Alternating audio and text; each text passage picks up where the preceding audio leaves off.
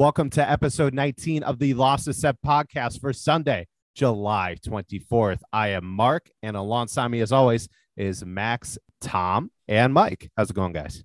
Doing great, guys. Mark? What's up? Good.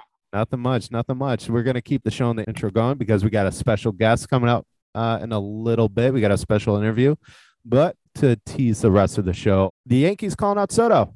Should they be all in on Soto? We're going to talk about that later on in the show. And of course, the story you may have missed, we're going to step into the world of the NBA. And for our Lost to Step of the week, we're going to step on over to baseball. If you have missed any of our past episodes, be sure to subscribe on Spotify, Google Play, wherever you get your podcasts, and subscribe. It helps us out. Be sure to share. And if you want to connect with us, be sure to follow us on Twitter at Lost to Step 1. Search for us on Facebook via searching the Lost to Step podcast. Now, Max, I'm going to bring it on over to you so you can introduce our guest. Thank you, Mark. Yeah, we got a special guest, as you mentioned. Our guest for tonight was a draft pick of the Tampa Bay Rays in 2013, made his major league debut for them in 2018. In that debut, he pitched a scoreless seventh inning while striking out the side. In 2019, he was traded to the Dodgers, spent time pitching for them and then their AAA affiliate in Oklahoma City, also the Dodgers. He has a special place in our hearts, of course, as he's a New York native. So we love to see that on the show. And we welcome to the show Jamie Schultz. Jamie, how's it going? It's going great, guys. Thanks for having me. Yeah, absolutely. We appreciate you coming on. So I'm actually going to get started. One thing that stood out to me right away when, doing a little more research on you, trying to find out a little more about you, you struck out Aaron Judge, which, not just as a Yankees fan, but as a fan of baseball, or probably anyone that, knows Aaron Judge, that's a pretty cool thing. Can you just talk about what that was like, just facing him, walk us through that kind of, and, what kind of texts and things like that you got after, pitching against someone like that? Obviously you pitch against major leaguers, but just a name like that. Yeah, absolutely. That is honestly kind of my bragging right now. It's like my go-to, growing up a Yankees fan. Obviously facing them a lot, but, to be correct, he is actually 0 for 5 with 5 strikeouts against me, career-wise. I did walk out the first time. Wow. But that's like my one thing. I was like, oh man, like humbly brag, but I kind of, I won't say own Aaron Judge, but like I could taste myself a little bit right there. But he wakes up at 3 a.m. with nightmares about you. Yeah. You have to be the only guy who's 0 for 5 with 5 Ks against. I know. I haven't done. You might have to research that, Mark. Let's get on that. Yeah, but he's a great guy. We've actually played against each other outside of that as well. We both were in the Cape Cod League at the same time. He actually hung out at our house a few times too. I remember walking in after a game in Tampa Bay and being like, "What's up, big man?" Like, you remember coming over to our house much? He's like, "Oh, how could I forget?" And like that me up. So he's an awesome. That's awesome. But just to go back and like look at those experiences, like, man, I grew up a Yankees fan, going to those games, old Yankee Stadium, new Yankee Stadium, and obviously you get a name as big as Judge, you're gonna try your hardest, and just had some good success against him, and hopefully I can continue to do that at some point and get back to striking out Yankees. I mean, my end goal, I would love to play for them at some point, but just to have that on the track record is pretty cool. So going off how you just finished that last question.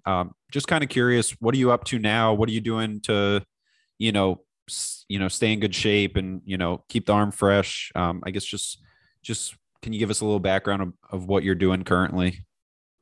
Yeah, absolutely. I'm actually doing rehab about, just one day a week, but it's more of a workout. I head in and do my stuff and get like a little massage or some stretching and some manual work done. Other than that, it's training 4 days a week, lifting, conditioning, all that stuff. My throwing program is set out for a 39-week program, and I'm entering week 7 right now. So I'm kind of excited to be where I'm at right now, just because I start throwing 5 times a week instead of the normal 3. And it's like, nice and light, staying around 50 to 60 miles an hour, 75 feet. So it's light, but it's a lot better than sitting in an arm brace like I was right after surgery. I had Tommy John for the second time in my career in September after kind of a wash of a season. So I'm just grinding to get back out there, and hopefully come December, January, when teams start picking up other guys, I'll be ready to go. And it kind of pans out. So the timing of everything lines up perfectly. Awesome. You know, Jamie, I'm just curious, after you just said having your second Tommy John surgery, the recovery from that now that it being your second time, is it more mental? Is it more physical, or a healthy combination of both to get back where you need to be, to get back to the level that you know that you can pitch? Yeah, I mean, I think this being my second time, the mental state kind of is no longer there, just because I'm like, I've been there, I've done that.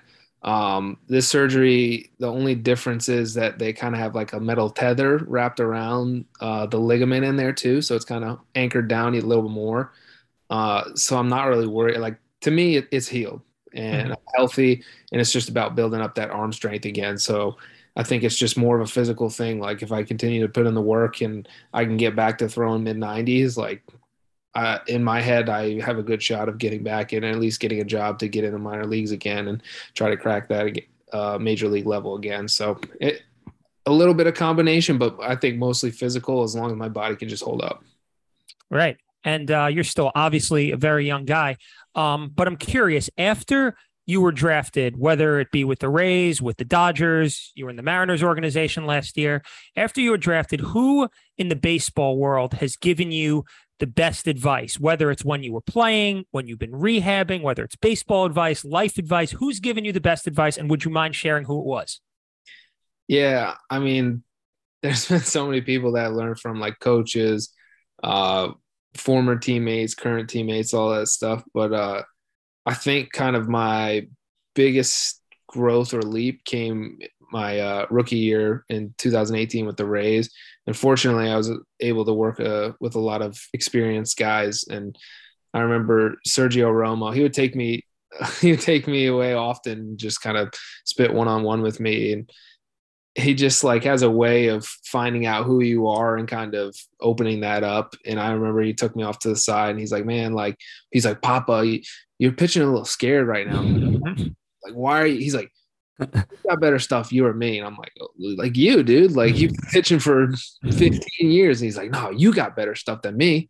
He's like, I would kill to throw 98. I would kill to do that. And he's like, you just got to pitch. Like, he's like, the difference between me and you is I go out there and act like nothing matters. I'm the best player out. And when I get someone out, it's personal for me. He's like, you're timid right now, man. Like, just go out there and know you're the best player, and like, make it personal. Like, I'm going to get you out and I'm going to celebrate that. And that's kind of like changed my mentality on pitching. Like, I've always been confident, but it's never been like, it's you versus me. It's just like, it's me versus me. But like, when you go out there and see those big boys out there, you're like, I got to do something else besides just doing what I usually do and just cruising through some games. Like, you got to pull out all the stops in situation, man. Like, you got a bases loaded situation with no outs. Like, it's different. It's like, I'm not just going to go out there and try to throw strike one. It's like, I'm going to try to strike this guy out and then get a double play. So I think Sergio, of all his wisdom, that one was probably the biggest one that sticks out.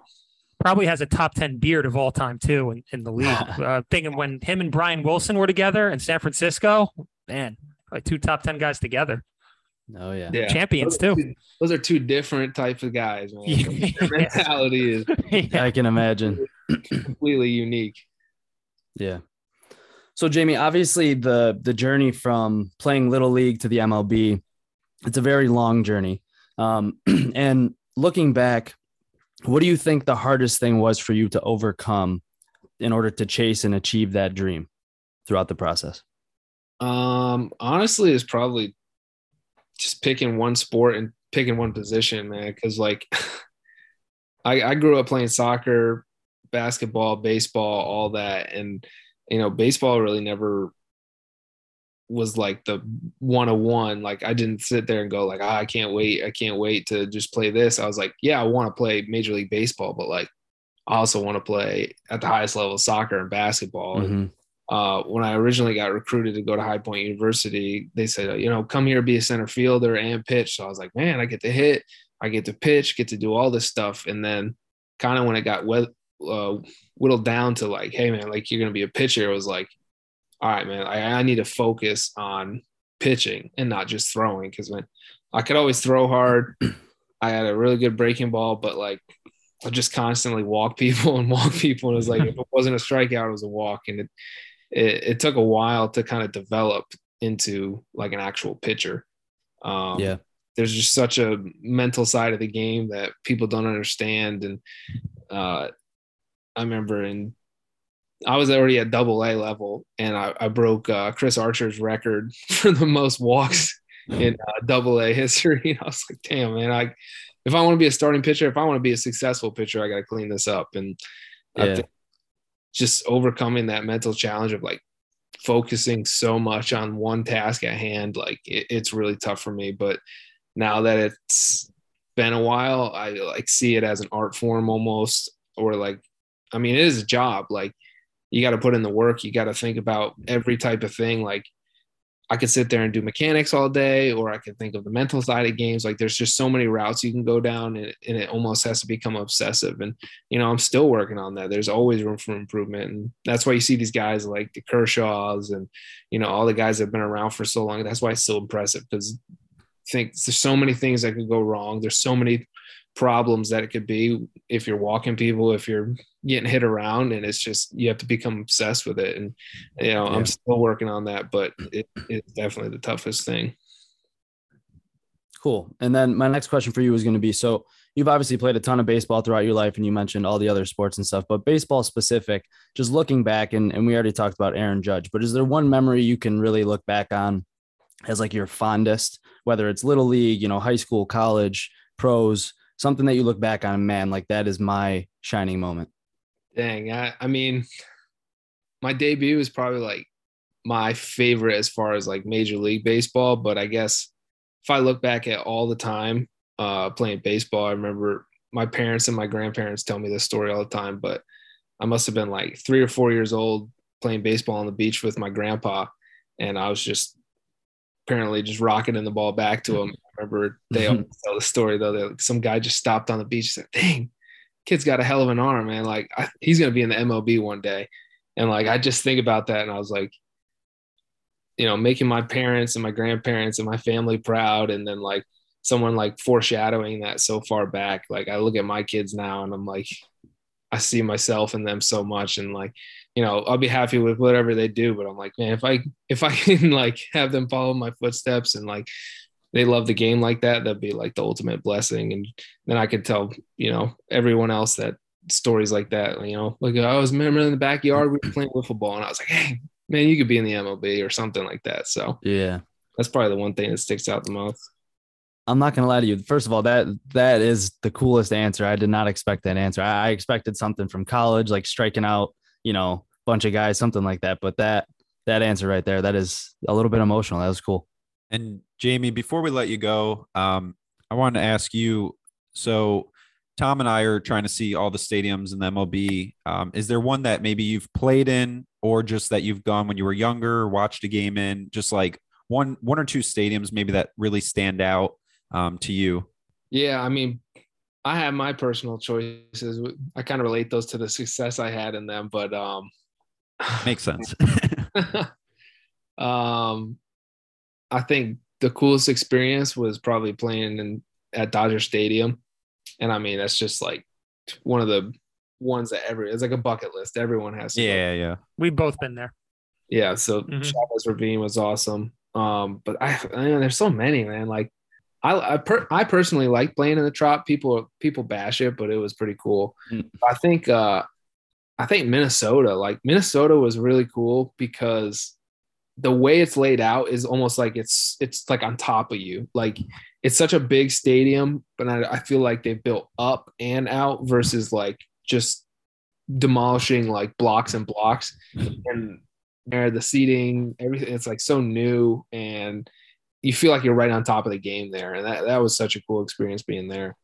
That's awesome. Yeah. I was waiting for you to, I was hoping you'd give us something different. That's one that we haven't been to, Max. We both haven't been to Minnesota. We haven't been there. I was actually in Tampa like 3 weeks ago, and I actually was surprised by it. I think a lot of people bash it, kind of like you said, And I liked it. It wasn't one of my favorites I've been to, but I thought it was like a different, just, I haven't been to a lot of indoor stadiums. So like, it was cool, just something different. But yeah, that's awesome. I was just curious on that. I think, you know, just the thought of like even stepping on one of those fields. The only time I've done that is old Yankee Stadium. I got to tour it. So like I went inside different, you know, clubhouse, things like that, and stepping just on like the warning track was awesome. So I couldn't imagine, you know, being in your shoes and being able to get out on those mounds and stuff. But Pinto, Mike, any last questions for Jamie?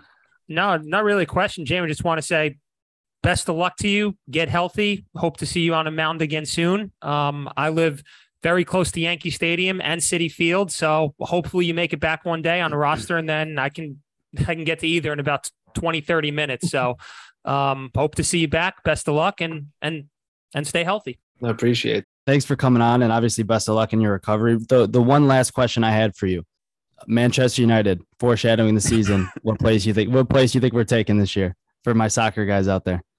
Oh man, top four. I beg for top four, please.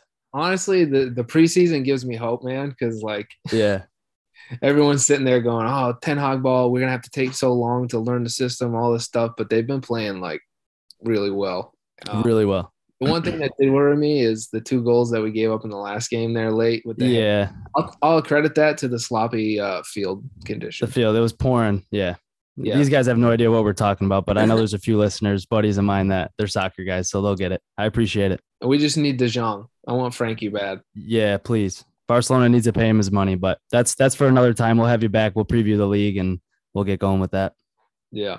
Mark, did you have something to throw in? I know you were. Yeah, I had one really important question, Jamie. Do you know what Panda Paz ice cream is? Oh, yeah, for sure. Okay, great. Come on. Thank you. I knew all. I liked this guy from the moment he was supposed to be scheduled. Oh, wow. Cute dog. Yeah, so... That's funny that you bring that up, though. There was a big debate last week, or you know, Pinto and I weren't familiar with it. I will tell the listeners. How are we supposed to know if we don't have it down where we live? It's a normal thing. Guys. It's a normal. So here's the context, Jamie. We were associating different sports with flavors of ice cream, and I think I said that hockey to me was like Panda Paz. There's a lot of things going on. Takes a little bit to get to like the good stuff in the middle, like playoff hockey, that kind of thing. I think that was the context. And Pinto had no idea what Panda Paz was. And Max, for all the listeners out there, Max, I'm going to call you out, pretended like he knew. And then in our group text, an hour later was like, yeah, I got to admit something. I have no idea what that is. Yeah, so at least I was honest. Perry's. Thank you. There we go. I know Perry's. I just didn't know the specific flavor. Sue me. It's unbelievable. It just looks exactly like this color right here. Exactly. That's Panda Paz right there. That's Panda Paz. That's Jamie's dog for everyone listening. Black and white, little gray. That was my very awesome. Important question, Jamie. Thank you for indulging me. Well, Jamie, we appreciate it. Thanks for coming on. Obviously, from what you're saying about, you know, training and things like that, you're a busy guy right now. So we do appreciate you taking the time out and joining us. Yeah, absolutely, man. I'm happy to come on again, especially if we're talking soccer, baseball, everything. Just let me know. We'll run through it. We'll get carried away sometime. Sounds good. Aaron Judge, if you're out there listening, he's on his way back, man. The only man that can slow him down. Yeah, and right. Other pitch too for other teams too.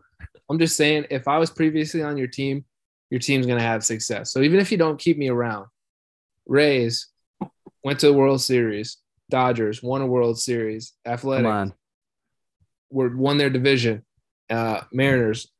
If they make the playoffs and break the drought, put me on your team. The next year, you're gonna have success. That's all you heard it here. You heard it here on the Lost to Step podcast. Yeah, sign this man. Have success. Thanks, Jamie. Thank you, guys.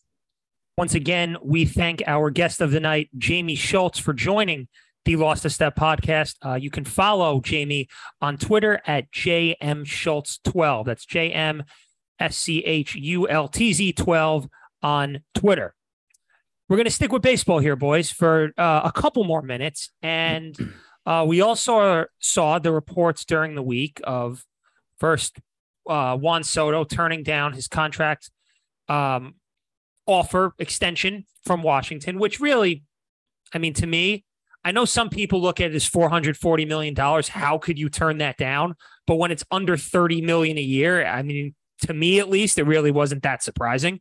So that, right. So that being said, and obviously with team control on him for 2.5 more years, let's just say it right now. Should the Yankees be all in on acquiring him right now? Maybe too, as an insurance policy in case Judge leaves in the offseason. Because remember, sometimes guys are rentals, right? When Manny Machado got traded to the Dodgers, he's rental, and then he left.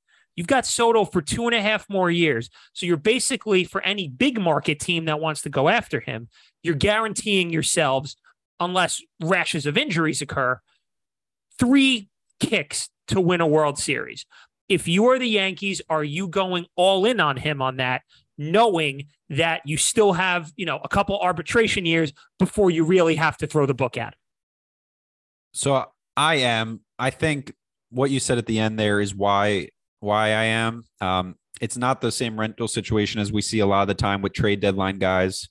I think because of the Judge situation, and Judge hasn't done anything to really make Yankee fans feel comfortable with him returning. I don't know if that's just part of what he's doing. I don't know if that's a planned thing, but like I was one, you know, if you listen to an episode a while ago, I was one that Judge is most likely going to be a Yankee. Now my percentage is starting to go down. And with that, I'd love to see Juan Soto, not just for this year to go all in and win a World Series, but if Judge does leave, right, you bring in this other superstar, a guy that you can, you know, one of the top guys in baseball that you can really, you know, center your team around, you know, kind of maybe not replace Judge where so many, you know, judges, the judges' chambers, all this stuff right with the Yankees and their branding, but it's another top guy in MLB that they can have and they could be competitive with him for the next couple of years and maybe for longer if they want to keep him longer and he wants to be there longer.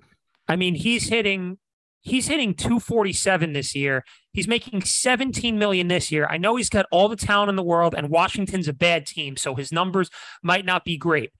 But it's possible that he might make under $20 million next year. It could be 18. It could be 19. It could be under 20. So in baseball terms, for his arbitration year next year, unless he has a really, really good second half, if he hits under 250, he might not make over $20 million next year. That's for the arbitrators to decide. Mike, your thoughts? All in? Yeah, 100% all in. And here's why: he is an unbelievable talent. It's not often that talent like this is on the market. You know, for a team like the Yankees to grab him in a time where this team is moving forward and in the right direction. I think they're obviously the best team in baseball right now. Let's not forget, Juan Soto's 23 years old. You give up a bunch of prospects, they're pretty much the same age. You're going to get Juan Soto if you can lock him up, you know, after the next 2 years or whatever. If you can lock him up for another 10 years. He's left-handed, perfect for Yankee Stadium. Okay, he's already an unbelievable hitter, but he's left-handed. Just ask Joey Gallo that. Well, I was waiting for that. I was waiting. It's just – I just don't see – he's playoff proven too. I think for a guy that young to be playoff proven, to have the playoffs that he had, to lead the Nationals or help the Nationals to a World Series. Yeah. Like I don't see why you wouldn't. And the Yankees are one of the rare teams. I mean, their payroll is $250 million. They don't have the highest payroll in the MLB, and they could definitely afford to pick him up. His salary, what'd you say, was 17? 17 this year. They can obviously afford to pick him up. And look, as a Yankees fan, I've heard my whole life, oh, the Yankees just buy players. They just do that, whatever. So what? They have the money. You are the Yankees. You get this guy here. You give him his money. You do what you do as the Yankees, and you go win another World Series because it's been far too long. 13 years, right? Right? Yeah, it's been 2009. I understand what you're saying, that back in the day that kind of got tired, but now you haven't won in 13 years. Exactly. You got to do what you got to do. Be the Yankees. Right. Be the Yankees. Do what the Yankees do and go get the best players in baseball and go win a ring. Because if you don't do that, well, people are going to get tired of it. And I 100% think they should go all in. And that's what I was just was going to be my last comment, is they need to win a World Series. And so even if it was something where he would be a free agent after this year, I still think you go get him. Maybe you don't give up as much, but I think you got to win a World Series. This is a great opportunity to do that.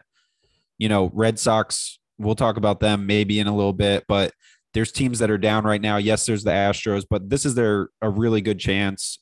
Go get Soto, load up, and win a World Series. You know, Yankees need to do it. So that's where I think, I would think a lot of people, that's how they feel. But so if they did it, Judge goes to center field for the majority of the time, and everybody's okay with that. Yeah. Yeah. Yeah. I mean, send Aaron Hicks to the moon. I think I don't care where Judge and center because of that. I don't Soto think right, too Stan many people DH are mad. Although Stanton has played more in the field this year than he has in the past. Yeah, that's an interesting situation to monitor. What do you think? Did you give your response? I think if the Yankees do it, I think they're afraid Judge is going to leave and he's an insurance policy. I think if they don't do it, they're confident that he's going to stay. And then that big contract that they're going to give out is going to go to him, because they probably, although you have to pay Judge this offseason and Soto, you can wait for another two. I don't know if come 2 years from now, if they'll be able to have a Judge contract and a Stanton contract on the books. So I think if they made the move, I think they're scared that he's going to go. I think if they don't, they're confident they'll be able to re-sign him, and they've just been a little quieter about it. But internally, they think that they'll get him back. I will say quick on that. I do think that Mike and I, as fans, it's a lot easier for us to pull the trigger and give up. I know Mike said it, you know, maybe a lot of those guys are the same age as, you know, Soto at 23 or 22, whatever. I think it is a tougher decision to give up a ton of guys for Soto, Florial, who might be Volpe, there for whoever it is. Yeah. So it's an easy thing for us to say. I still think it would be the right decision, but obviously there's a lot that goes into it that probably we don't even know. So the only thing, I understand what you're saying, Pinto. I can't understand why Judge wouldn't want to play with Soto. And I understand he wants his money, and maybe he wants to be the face of the franchise and whatever it is, but you want your money. The Yankees can find a way to front load Aaron Judge's contract for the first 2 years, keep him on the books, give Soto what he's offered. And I mean, you have the opportunity. I'm not saying it's going to happen, because baseball is a crazy sport and you never know, but you have an opportunity to be the best team in baseball for the next 10 years. You know what I mean? Like, if you can keep two guys like that, it's obviously, you know, it might be a little sketchy and it might be a little hard to do, but I just can't understand why Judge would want to walk away from a team bringing, you know, arguably the second best hitter in baseball. I don't know why you'd walk away from a team like that, but I mean, I don't want to paint every athlete the same, but, you know, LeBron left Cleveland, right? It happens. And I know baseball's different because certain teams can offer more money because there's no salary cap. But why did LeBron leave Cleveland? Because he wanted to win. Go win. And why would Judge leave the Yankees? I don't know. What if the Yankees have his money? What if the Yankees have a first round exit this year? And he wants to go. Yeah. He's a California guy. What if he wants? I mean, hold on. Take your. I'm not saying I'm hoping for this. Take your rooting interest out of this. If he signs with the Dodgers in the offseason and says, I want to win. Is anyone going to blame him? The Dodgers have just as good as a chance to win as the Yankees. I don't know what the Vegas odds are, but they have to be pretty similar. So if he bolted to the Dodgers and says, I think that this right here gives me the best chance to win, I don't think anybody could argue that. Right now, but if the Yankees bring in Juan Soto, what are the odds for the Yankees to win versus the Dodgers? That's what I'm saying. Like, I understand Judge shopping himself right now for opportunities, but if the organization goes out and gets one of the best players in baseball to help you, you don't have to hit 60 home runs. You don't have to have all this pressure on your shoulders to lead this team, but still go out and do it. We'll pay you your money, what you're valued. We'll front load it on the first 2 years of your contract. I just don't know if they could have Soto and Judge you know, and Stanton, although he's not making that stratosphere, and Cole. I just don't know if they could have all those contracts on at once. My gut would tell me no. I don't think they could have a Judge contract, whatever he's going to get, and a Soto contract in 2 years together on the same payroll with Stanton and with Cole. I don't know if they can do that. Yeah. I don't know. I guess maybe we'll bring in Buster. I guess we'll see. We'll bring in Buster next week. I guess we'll see, right? Yeah. Yeah, we'll have to talk to Buster on that, or Passon, because this is fascinating stuff. There's going to be in the next, few days, I would assume this week, there's probably going to be some news dropping, because it's got to happen sooner rather than later. Well, trade deadline's Thursday, isn't it? Or is it not yet? I think next Thursday. Next Thursday. Yeah, next Thursday. Yes. My prediction is he does not get moved. I think the Washington's price is too high, and they're not going to come off of it because he's got the 2 years left under team control. They don't need to. I don't think he's going to get moved. To get rid of him. No, I don't think he's going to go. He's just going to go play in the Dominican Republic then. He doesn't want to be on that team. Well, we'll revisit that in a couple weeks, and we'll see what's what, along with the whole MLB trade deadline. We'll see what teams show that they're going to go for it. Okay, we're going to move on here. We're going to move on to the story that you may have missed, and we're going to switch over to the NBA. This story reported by Tim Bontemps of ESPN, in that the 76ers have a new project to build a privately funded arena in the city's Center City neighborhood in downtown. I know Max has been to Philadelphia for a Phillies game. Mike, have you ever been to the complex? I have not. So for anybody that doesn't know, in Philadelphia, all the sports venues are next to each other in one big complex, kind of outside of the city. So you got Lincoln Financial for the Eagles, got Citizens Bank Park for the Phillies, and Wells Fargo for the Sixers and the Flyers, all right next to each other. So I guess on one hand, it's kind of convenient because you always know where you're going and you really never have to go anywhere else.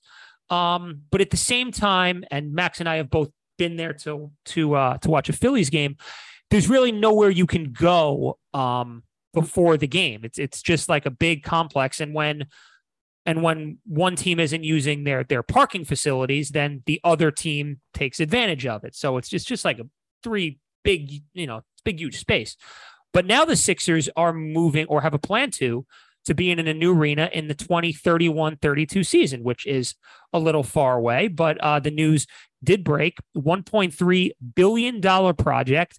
And I'll say this, guys, I don't wish any success on the Philadelphia sports teams, but I would rather, if I'm in a city, I would rather see an arena downtown in the middle of a city than on the outskirts where there's nothing else around. Max and Mark were in Pittsburgh for March Madness last year, downtown center of the city. I think it's a lot better.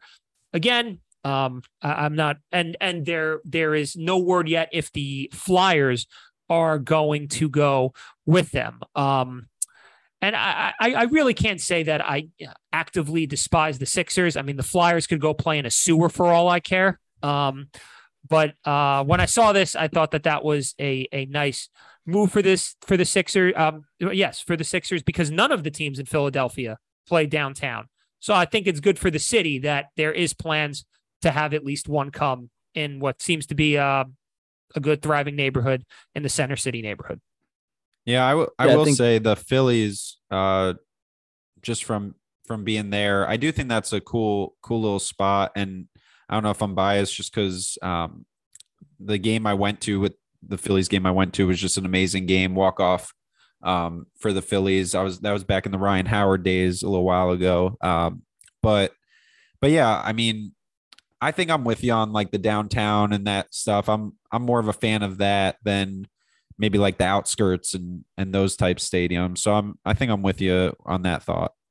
This is I'll let you go in a second, Mike. This is the quote right here that we have from the article. Where is it? Give me one second. This is from David Adelman, of the Sixers said, quote, when you leave Wells Fargo Center, you can't go have a drink. You can't get something to eat. You have to go home and you have to sit in this funnel to get into traffic. Right now, our fans are forced to leave like 2 minutes early, and we need to do something better. We need to give them this experience. I like that. I like it. Yeah, I like that. I do too. The other quote that I was going to bring up too from Tad Brown, the Sixers president, just talking about the project, he says is going to create a brand new environment, a whole new environment that's going to also really give a great economic boost and a development boost to a part of town that really needs it. For sure. That's important. And like you talked about, just being in the city, and not a big fan of Philadelphia sports. I don't like the Flyers. I'm a Giants fan, so I hate the Eagles. Don't really care about the Phillies. They're pretty irrelevant to me. The Sixers, it is what it is. I see they're already cutting salaries like James Harden to try to fund this project, but I think it's good for the city. And if you're a Philadelphia 76ers fan, I think it'll probably be pretty cool for you to enjoy that experience in their own private facility that really caters to the needs of their specific fans. So I think it'll be good. And like you said, what, 2031, 32 yeah, season. So we got some time after their lease expires. Yeah, they got some time. So it'll be good for them. That's a cool story there, though. You can catch us there for the first round of March Madness in 2032. We'll be there. It's always a little sad, isn't it, when teams move locations or demolish stadiums and stuff like that? Like, I don't like the name changes. Yeah, like when they go from one part of the city to the other, I don't think that's that sad personally. If you, like when the name changes, or even like the Giants going to MetLife. Well, that's different. That's a different. Well, I mean, how sad can that be? You're going from parking lot to parking lot, and you're still sharing the stadium. You walk 50 but it's just gone. It's just. I don't know. Would you feel better if the Giants were the only team there? Well, it's okay that our little brothers rent from us. I don't mind. Hold on. Answer the question. If the Giants were the only tenant, but it's still MetLife and old Giant Stadium was gone, would you?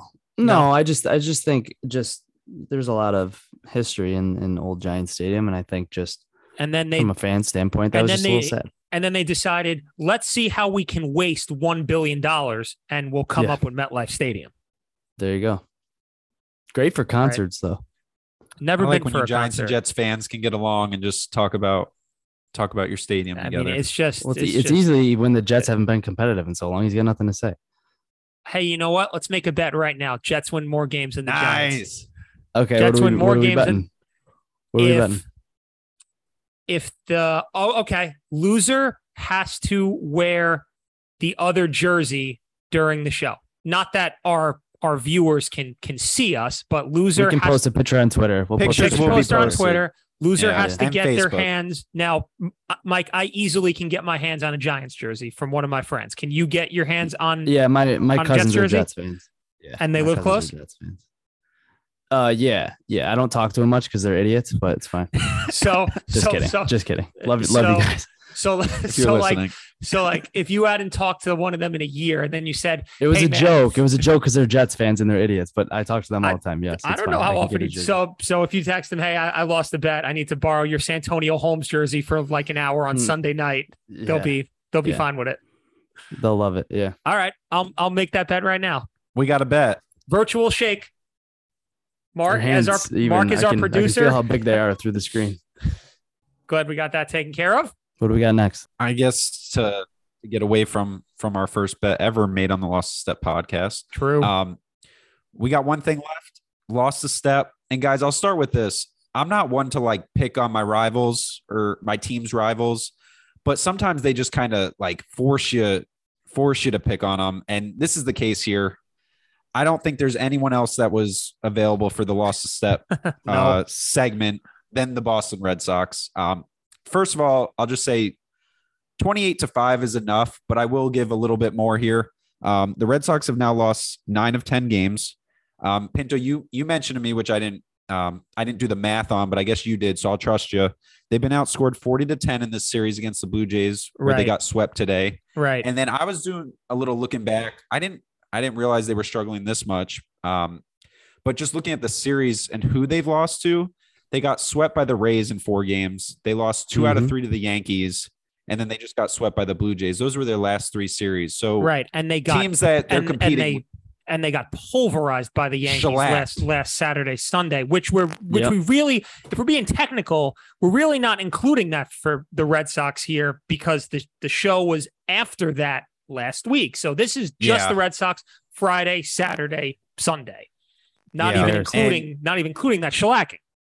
And with those series, I mean, they're losing to teams that are in their division and they're battling with. So these losses are big for them. And the 28-5 again, that's probably enough right there, but I don't see, how the Red Sox weren't our losses set for the week. Mike, anything to add?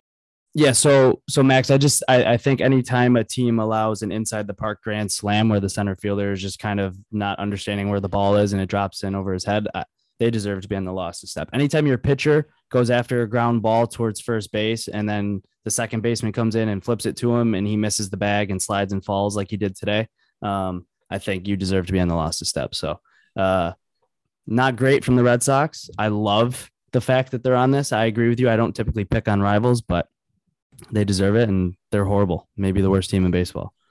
I mean, they're now in. Whoa.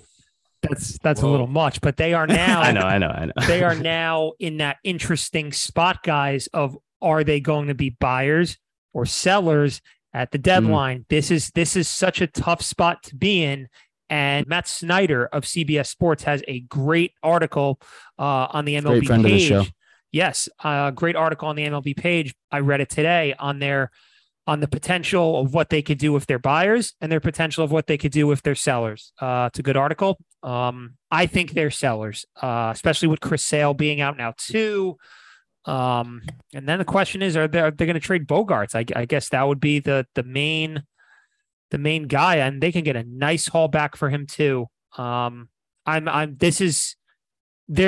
probably, of the teams that are like in the middle, they're probably have to be at least up the most interesting of which way they could go. I think you can make a case for both because there was a stretch basically from the beginning of May to the beginning of July. They were one of the best teams in the league, and now they've hit the skid since. So just like Juan Soto will be something interesting to keep an eye on, the Red Sox and what they do will be very interesting to keep an eye on too.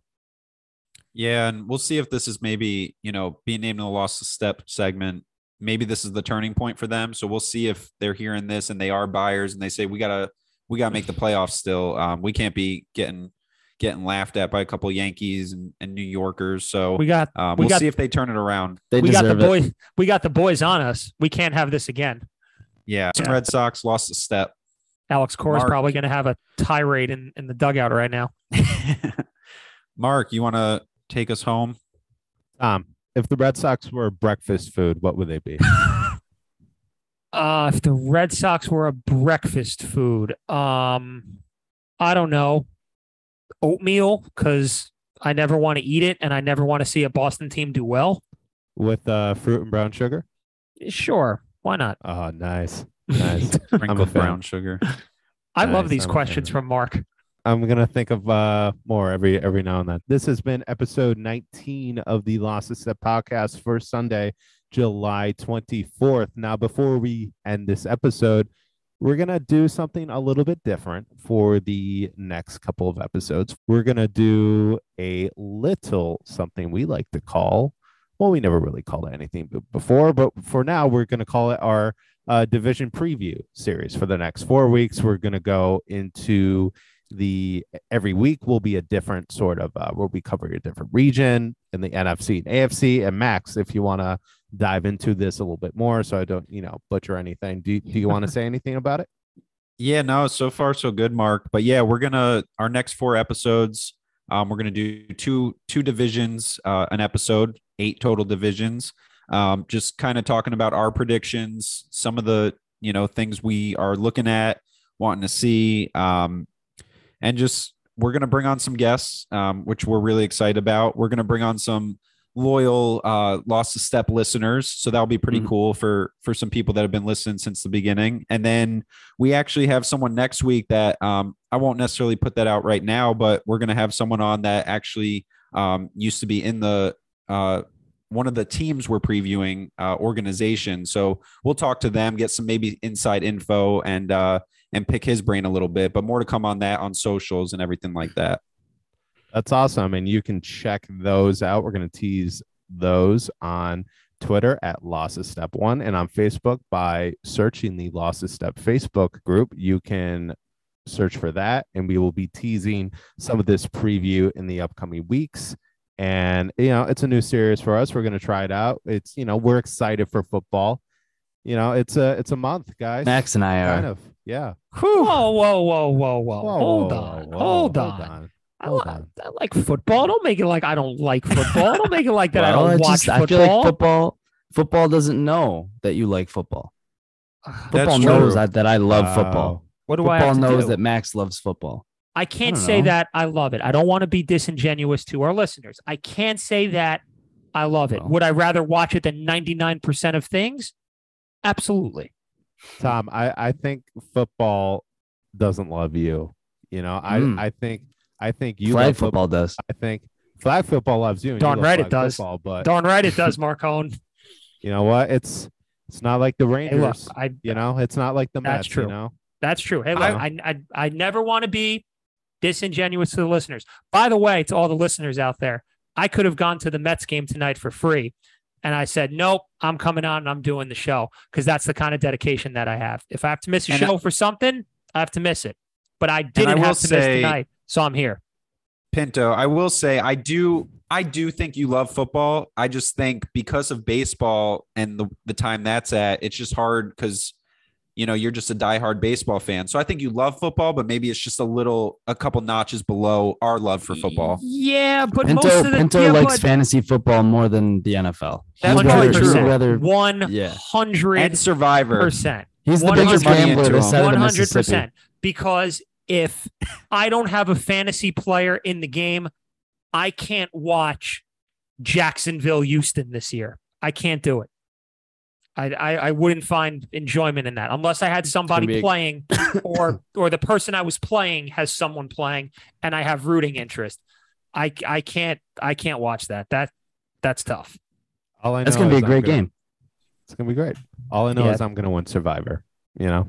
That's what we're all hoping for. Mark, if you win Survivor, you know, I might have to quit the show and you might have to take my spot and, you know, you might have to find another producer because you would clearly have your sports knowledge would be greater than mine. And I don't think I'd have any more use for the show. I think you might just have to take my spot.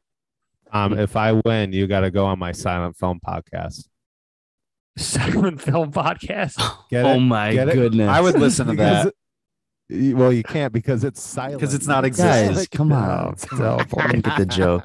I just went right over everyone's head. There could actually be a silent film podcast, though. There could be. It could be, reviewing silent films. I get that, but I think what Mark meant to say, his silent film podcast is what he meant to say. He forgot the first silent. Yeah. Sorry, everyone. That's our cue. That's our cue to get out of here. But like I said, if you want to check in with us throughout the weeks for our NFL division preview series or just in general, you want to reach out to us. We're on Twitter at Lost a Step One, and on Facebook, just look up the Lost a Step podcast. Once again, we would like to thank Jamie Schultz for being on the show today. And if you want to go on Twitter, his handle is JMSchultz12, JMSchultz12. Give him a follow. Once again, thank you, Jamie Schultz, for being on the show. And once again, this has been the Lost a Step for July 24th, episode 19. For Max, Mike, and Tom, I'm Mark. Have a good week.